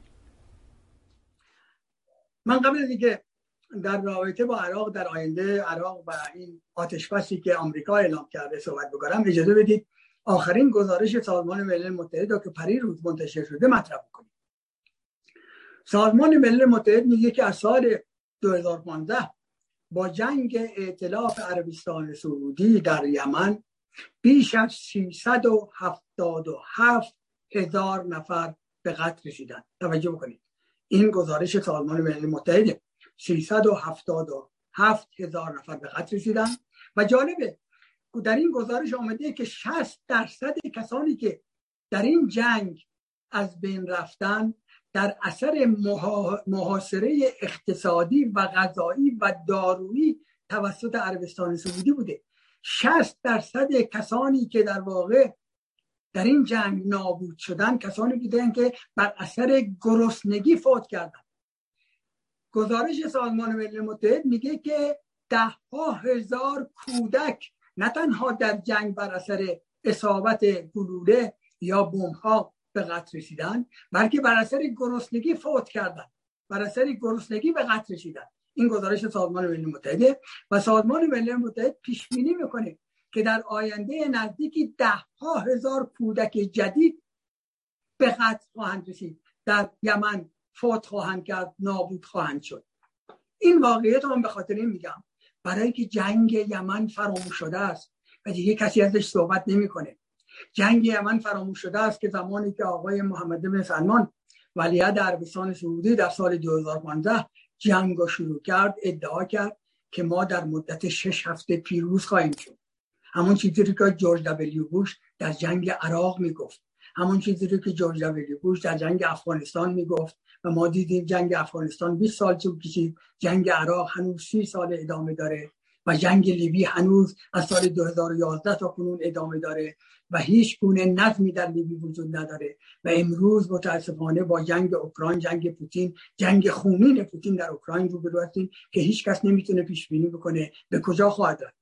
و اینا یک بار دیگه مطرح می‌کنم که بدونید در کنار جنگ اوکراین جنگ های دیگری هم وجود داره که جامعه جهانی اونو فراموش کرده. شما موقعی تصاویر رو که امروز از یمن می‌بینید کودکانی که پوست و استخونن و لغم نانی ندارن و در بیمارستان ها فوت می‌کنن کسی دیگه از اون خبری نمیده مگر اینکه کسان مانند من هنوز علاقه داشته باشن به عنوان روزنامه نگار جنگی خبرنگار جنگی در واقع گزارش های سازمان ملل متحد رو بخونن و دربارش نظر بدن. این گزارشی است که سازمان ملی متحد پری روز دوباره مطرح کرده. ولی جالب در این همین رابطه این آقای بهبانی ممکنه این در حاشیه باشه ولی اینم مطرح یعنی با اتفاقی که روز 25 ماه مارس یک بار دیگه در جده افتاد. و اینی که بزرگترین پالایشگاه یکی از بزرگترین شهرها و شکوفاهترین شهرهای عربستان به آتش کشیده میشه که موعچی های رقابت اتومبیلی همین فردا در اونجا اتفاق خواهد افتاد. یعنی در کنار همون پیست اتومبیل هایی که در واقع در رقابت هستن چنین اتفاق افتاده. این نشان دهنده یک واقعیت که واقعیت ها اون نیستن که امروز جهان مطرح می‌کنه. امروز جهان مطرح می‌کنه آمریکا مطرح می‌کنه اسرائیل هم مطرح می‌کنه آلمان هم از اسرائیل خواسته که گنبد آهنینش رو به آلمان بده. توجه می‌کنه آلمان صدر آلمان آقایش اولاف شولت از بنت نخست وزیر اسرائیل می‌خواد که گنبد گنبد آهنین رو برای اینکه مبادا امنیت آلمان به خطر بیافته به اسرائیل بده ولی آقای بهبانی کی به این مطلب اشاره می‌کنه؟ که در اکتبر در سپتامبر 2019 20 راکت و پهپاد حوسیا که جمهوری اسلامی اینا رو به حوثیه داده بود به بزرگترین پالایشگاه های عربستان سعودی اصابت کردند و با وجود تمام سیستم های پتریوت و سیستم های دربای هوایی آمریکا اصابت کردند و اونجا رو با آتیش کشیدن در طول سال 2019 تا کنون صدها بار حوسیا با موشک های خودشون با پهپات های خودشون که تکنیک جمهوری اسلامی هستن ایرانی هستن به در واقع پایگاه های نظامی فرودگاه ها و پالایشگاه های عربستان سعودی حمله کردن و اصابت کردن به این پایگاه ها سه روز چهار روز پیش پایگاه جدی زده میشه. یعنی در واقع باید به این مطلب اشاره بکنیم که تمام سیستم های دفاعی آمریکا و غرب هم نمی‌تونه جلوی این موشک ها رو بگیره. همونطوری که پنج شیش روز پیش در جده مشاهده کردیم. شوخی نیست آقای بهبانی 20 پهپاد و 20 موشک نقطه زن بتونه به اصابت بکنه به همون منطقه که اطراف اون منطقه پر سیستم های دفاع هوایی آمریکایی است و یا امروز دفاع هوایی اسرائیل و اسرائیل پیشنهاد کرده به امارات و عربستان که چنین گنبد آهنین رو به این کشوران بده. اینها واقعیت است که باید بهش اشاره بکنیم. فقط اینه که ما احساساتی مطرح بکنیم مسائل رو و چنین مطرح بکنیم که مشکلات از بین رفته چنین چیزی نیست. حالا من مشخص به سوال شما جواب بدم. خب آقای محمد بن سلمان اشاره می‌کنه که در ماه مبارک رمضان رمضان مبارک رو من اضافه می‌کنم برای که در واقع عرب, عرب های سعودی بسیار معتقد به ماه به ماه روزه هستند به روزه هستند ماه رمضان هستند و این هم از جانب اونها من از ماه مبارک صحبت کردم. گرچه خود من اصلا اعتقادی به این چیزا ندارم. ولی موقعی که اینو مطرح می‌کنه و, و از حوسیا می‌خواد که اونها هم آتش آتش بس رو بپذیرن حوسیا دیروز اعلام کردن که ما آتش بس تا زمانی که تمام بنادر ما کشور ما در محاصره است و حملات عربستان سعودی ادامه داره و تا زمانی که جنگ قطع نشه ما این آتش بس رو نمیپذیریم اینا حوثی دیروز مطرح کرد خب یک واقعیت وجود داره که من به عنوان روزنامه نگار جنگی روزنامه مخبر جنگی که نمی‌تونم نادیده بگیرم و من سفرهای زیادی به یمن داشتم در سابق. نمی‌تونم نادیده بگیرم. این که بعد از حمله ائتلاف اعراب و عربستان سعودی در سال 2015 تا کنون که محمد بن سلمان می‌گفت ما در 6 هفته پیروز خواهیم شد هفت سال میگذره بعد از هفت سال موازه حوسیا روز به روز داره تقویت میشه. و بزرگترین بندر این کشور الهدیده در اختیار حوسیا قرار گرفته. گرچه در معاصره عربستانه ولی در دست حوسیا قرار گرفته. تمام بنادر و کشور یمن در محاصره است. سوال در اینجاست آقای بهوانی. اینو باید جواب داد که چگونه جمهوری اسلامی قادر هنوز بعد از این محاصره صد درصد یا مطلقی که خود غرب مطرح می‌کنه و حتی ناوگان های اسرائیل هم در اون منطقه در واقع گشت می‌زنن که جمهوری اسلامی نتونه تکنیک خودش رو به ها بده. چگونه ممکنه که جمهوری اسلامی هنوز قادر باشه؟ موشکای پیشرفته به ها بده ولی داره میده. اینا واقعیتش که اگه ما دربارش صحبت نکنیم در واقع نمی‌دونیم که در منطقه چه میگذره. و شما سوال می‌کنید که آیا این آتش بس اجرا خواهد شد؟ ولی از دید حسیا اجرا نخواهد شد. و عربستان در شرایطی که پیشنهاد آتش بس می‌کنه. و در این شرایط من حتی معتقدم که عربستان ممکنه حتی عقب نشینی بکنه در این جنگ. عربستان دیگه نمی‌تونه به این جنگ ادامه بده برای که پیروزی هفت سال بعد از شروع جنگ پیروزی نظامی نداشته. این واقعیتی که باید بهش اشاره بکنیم. گرچه من مخالف شدید هر نوع اسلامگرایی و اسلام سیاسی هستم. از جنگ افغانستان این ثابت کردم. هزارها مقاله گزارش برای دادگاه های آلمان چهار کتاب در این مورد نوشتم. اینا شواهدی است که وجود داره. کسی نمی‌تونه به من چنین چیزی را بچسبونه وصله بزنه که من طرفدار حوسیا یا طرفدار نظام جمهوری اسلامی هستم. ولی من معتقدم به عنوان روزنامه نگار و کسی که پنجاه سال تمام در جنگ های مختلف پنجاه بار در آستانه مرگ بوده باید این واقعیت رو مطرح کنم تا بینندگان بدونن که در واقع واقعیت ها با احساسات ما و آرزوهای ما و ذهنیات ما تفاوت کامل داره اینو من یک بار دیگه امروز در واقع به عنوان خطی زیر این جمله می‌کشم خط قرمز زیر این جمله می‌کشم که واقعیت ها با ذهنیت ما تفاوت کامل داره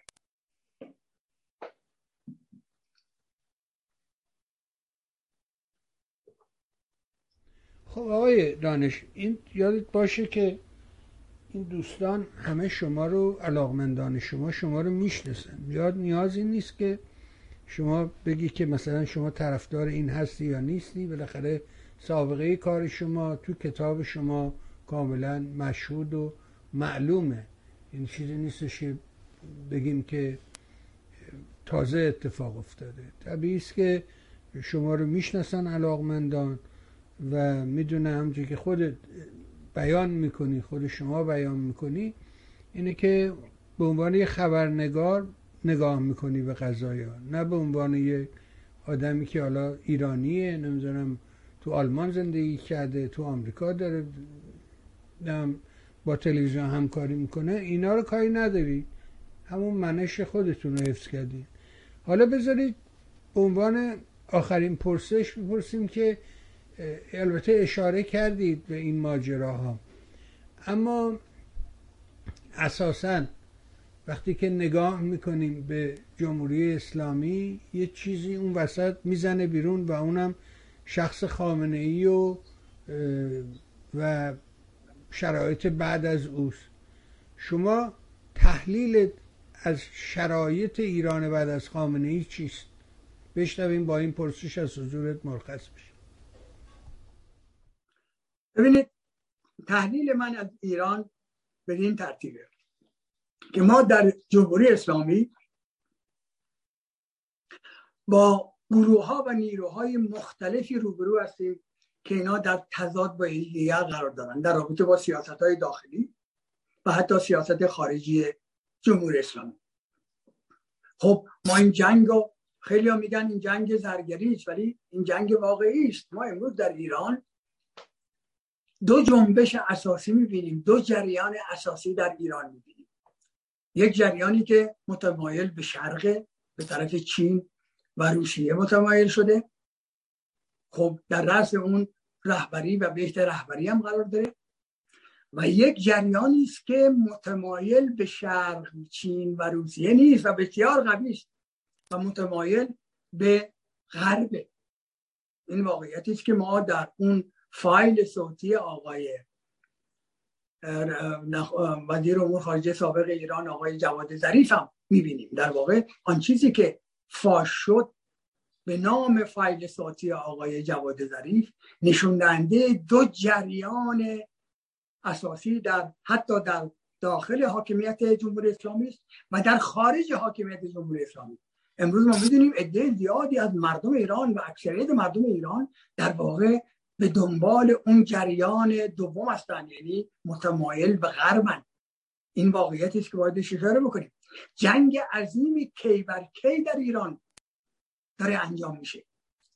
اینی که با تمام قوا حتی در رابطه با تحریما می‌بینیم که چه اختلافی بین امیر عبداللهیان حسین امیر عبداللهیان وزیر امور خارجه ایران و آقای حسین شریعت مداری وجود داره که در واقع به هم میتوپن و هم دیگر رو به عنوان خیانتکار معرفی می‌کنن. این نشان دهنده این جنگی که در در داخل هیئت حاکمه جمهوری اسلامی است. اینا هیچ کس نمی‌تونه. خب ممکنه کسانی بگن که این جنگ زرگری است ولی من به عنوان کسی که روزنامه‌نگار بوده و در این مورد تحقیقات زیادی کرده نمی‌تونم بگم که این جنگ زرگری است. در واقع دو جریان دارن با ایران در ایران با هم می جنگند اینه که در آینده به کتب طرف داره مسئله دیگری ولی شما سوالی رو مطرح می‌کنید که به درستی مطرح است. و اون اینه که در رابطه با رهبری جریان اولی که من مطرح کردم یعنی متمایل شدن به شرق به چین و روسیه و قبلا هم درباره در واقع وحدت احتمالی چین و روسیه من صحبت کردم. و خب از بیانیه مشترک چین و روسیه صحبت کردیم. از سفر آقای لاروف دیروز به پکن صحبت کردیم. از بیانیه مشترک ماه روز 4 فوریه 2022 صحبت کردیم که در پکن امضا شد و اینه که چین داره با تمام قوا روسیه حمایت می‌کنه و کوچکترین صحبتی از این نمی‌کنه که پوتین در واقع جنگ خونینی را در اوکراین بر علیه مردم اوکراین به راه انداخته. اصلا چنین چیزی را چین مطرح نمی‌کنه. این نشان دهنده اینه که می‌تونه در آینده نزدیک حتی از جنگ ارزها صحبت کردیم. می‌تونه در آینده نزدیکی این وحدتی که داره بین چین و روسیه وجود میاد به وحدت نظامی هم تبدیل بشه.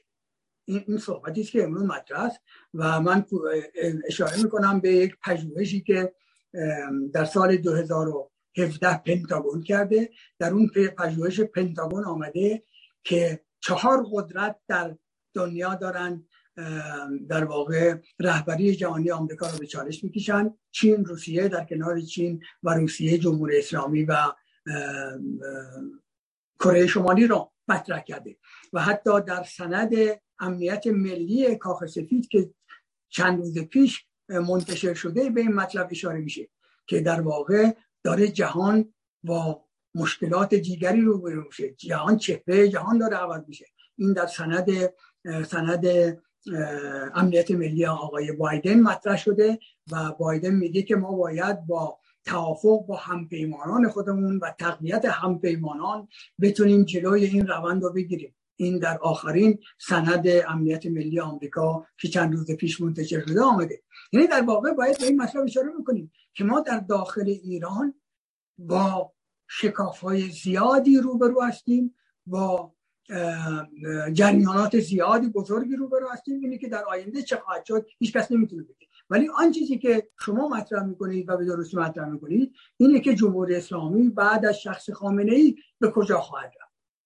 به نظر من باید به یک مطلب اشاره بکنیم که در واقع دیکتاتورها همیشه جایگزینی که باید بعد از اینها بتونه جایگزین نظام باشه اینا در نظر نمی‌گیرن. دیکتاتورها علاقه ندارن که جانشینی برای خودشون در زمان حیات خودشون به وجود بیارن. اینا در عراق دیدیم صدام حسین چنین چیزی رو نمی‌خواست. اینا امروز در جمهوری اسلامی می‌بینیم و در زمان حکومت آقای بشار اسد در داخل سوریه داریم می‌بینیم. اگه امروز بشار اسد از بین بره و اتفاقی براش بیافته که کسی می‌خواد در واقع این سیستم حکومتی بشار اسد رو حفظ بکنه علامت سوالی بزرگی است. و این سوالی است که شما امروز از من می‌کنید به نظر من مشکل اساسی جمهوری اسلامی بعد از خامنه این خواهد بود که جنگ قدرت اتفاق خواهد افتاد. دیگه مسئله این که یک گروهی یا یه شورایی بخواد جای رهبری رو بگیره مطرح نخواهد شد. ما امروز در جمهوری اسلامی شرایطی رو داریم که هر کسی خودش رو رهبر می‌دونه. هر کسی در واقع درباره مسائل سیاسی داخلی خارجی نظامی موشکی اتمی نظر میده و خواسته های خودش رو مطرح می‌کنه. و حتی یک نماینده بسیار کوچک مجلس شورای اسلامی هم چنین کار رو انجام میده. ولی می‌بینیم که شخصی که به عنوان چتری بالای تمام این گروه ها قرار گرفته و این گروه ها رو کنترل می‌کنه و اون نظمی را که اون می‌خواد به نفع نظام جمهوری اسلامی پیاده بکنه زیر این چتر داره هنوز حفظ بکنه خامنه ایش و بعد از خامنه ای واقعا بسیار مشکل خواهد بود که انسان بتونه پیش بینی بکنه که در ایران چه خواهد گذشت. و من به خودم اجازه نمیدم که چنین پیش بینی رو بکنم برای که واقعا نمی‌دونم بعد از خامنه ای چه اتفاقی خواهد افتاد. ولی یه چیزی رو می‌تونم پیش بینی بکنم که جنگ قدرت جنگ قدرت به مراتب شدیدتر و عمیقتر از امروز اتفاق خواهد افتاد و چه نیروی بر نیروی دیگری کی بر کی پیروز خواهد شد و سیستم اقتصادی ایران به کجا خواهد رفت اینو من امروز نمی‌تونم پیش بینی بکنم.